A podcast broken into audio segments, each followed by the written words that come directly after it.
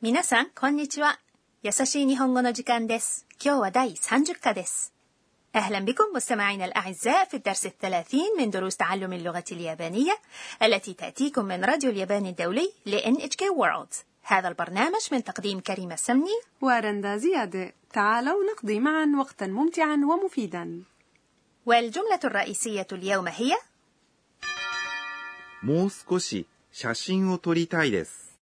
أريد أن أستمر قليلا في التصوير. بطلة القصة هي الطالبة التايلاندية أنا، وقد حضرت اليوم إلى أحد أفضل الأماكن لتصوير جبل فوجي في محافظة شيزوكا مع صديقتها ساكورا وابن عمها كنتا. تعالوا نستمع إلى حوار الدرس الثلاثين والجملة الرئيسية هي もう少し写真を撮りたいです。 أريد أن أستمر قليلا في التصوير.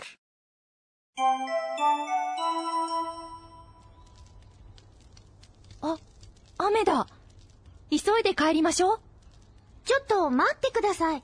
もう少し写真を撮りたいです。雨に濡れたら風邪をひくよ。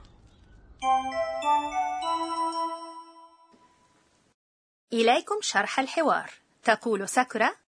أ، 雨だ。 انظري بدأ الجو يمطر أ هو لفظ التعجب والدهشة أمي هو المطر دا هو الأسلوب الدارج من خاتمة الجملة المثبتة دس المعنى الحرفي للجملة هو آه إنه المطر 急いで帰りましょう هيا بنا نعود مسرعين 急いで هي صيغة ت من الفعل 急ぎます أي يستعجل 帰りましょう يعني هيا بنا نعود الفعل أصلا هو 帰ります أي يعود وتحول منه الجزء مس إلى ماشو الذي يستخدم عند الدعوة للقيام بفعل ما معا عرفنا في الدرس السادس عشر أنه يمكن بتحويل الفعل إلى صيغة ت أن نذكر عدة أفعال تحدث بشكل متتال هل ينطبق هذا أيضا على إسويدة؟ نعم ولكن هذه الجمله لا تعني انهم سيعودون بعد ان يسرعوا وانما يعني انهم سيعودون مسرعين وهكذا يمكن استخدام صيغه ت ايضا كحال لنصف كيف يتم الفعل الذي يليه نعود الى الحوار تقول ان ちょっと待ってください انتظري لحظه من فضلك ちょっと يعني قليلا 待 هي صيغة ت من الفعل 待ちます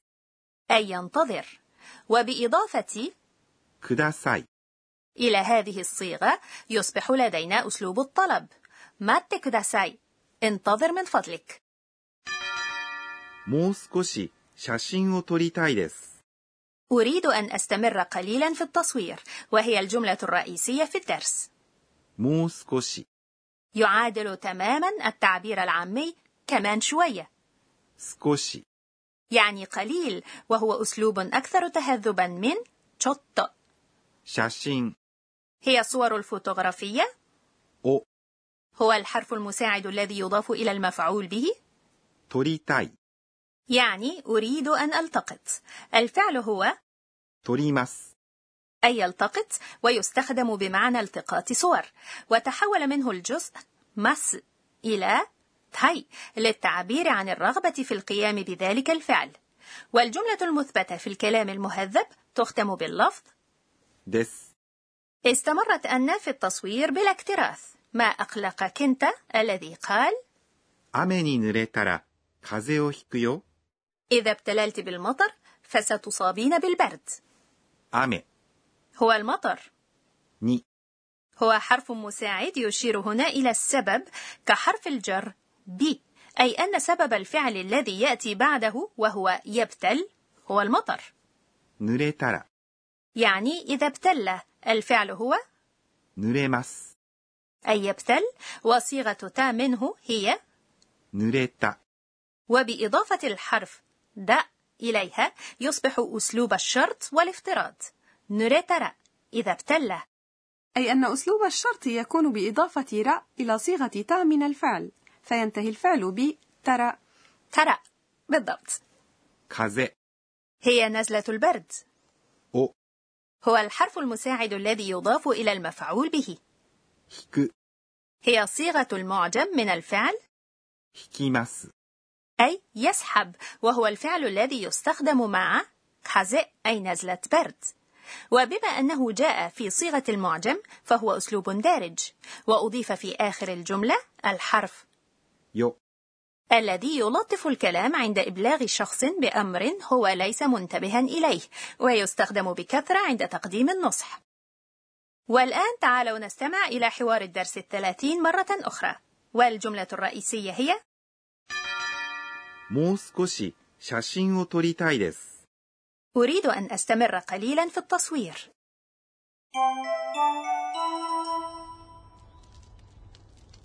あ、雨だ。急いで帰りましょう。ちょっと待ってください。もう少し写真を撮りたいです。雨に濡れたら風邪をひくよ。 والآن مع فقرة شرح الأستاذة وفيها تشرح لنا الأستاذة أكاني توكنانا المشرفة على البرنامج أهم نقاط الدرس اليوم تعرفنا على التعبير ترى عند ذكر الشرط والافتراض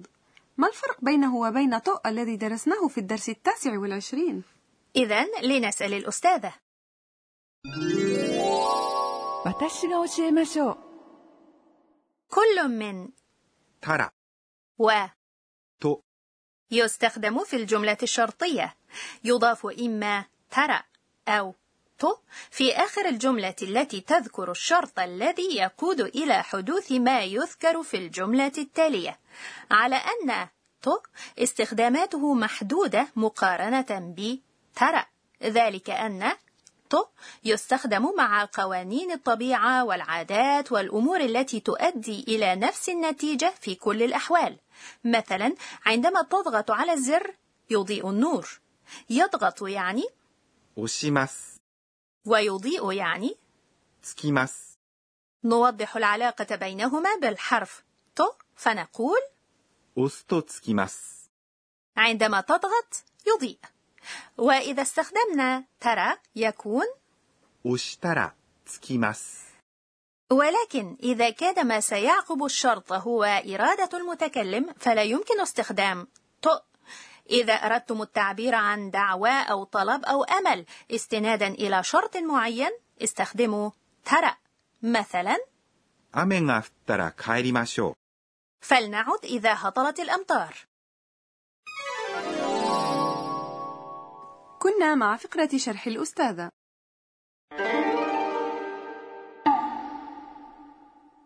الفقرة التالية هي كلمات المحاكاة الصوتية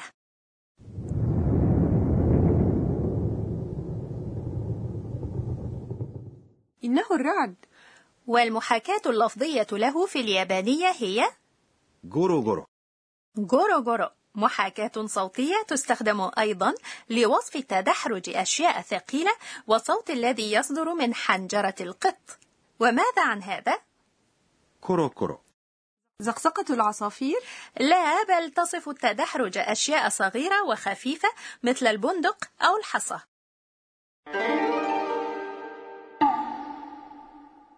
كنا مع كلمات المحاكاة الصوتية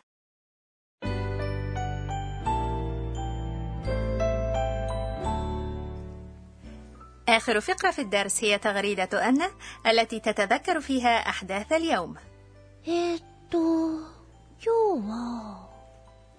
علمت أن اليابانيين يقولون منذ القدم إنه إذا كان منظر شمس الغروب جميلا فسيكون الطقس في اليوم التالي صفوا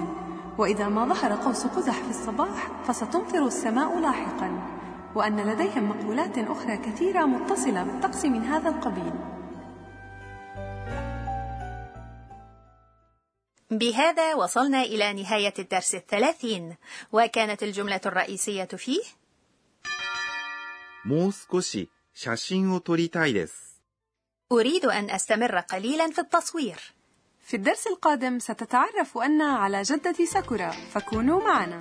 وحتى ذلك الحين إلى اللقاء من راديو اليابان الدولي NHK World سايونارا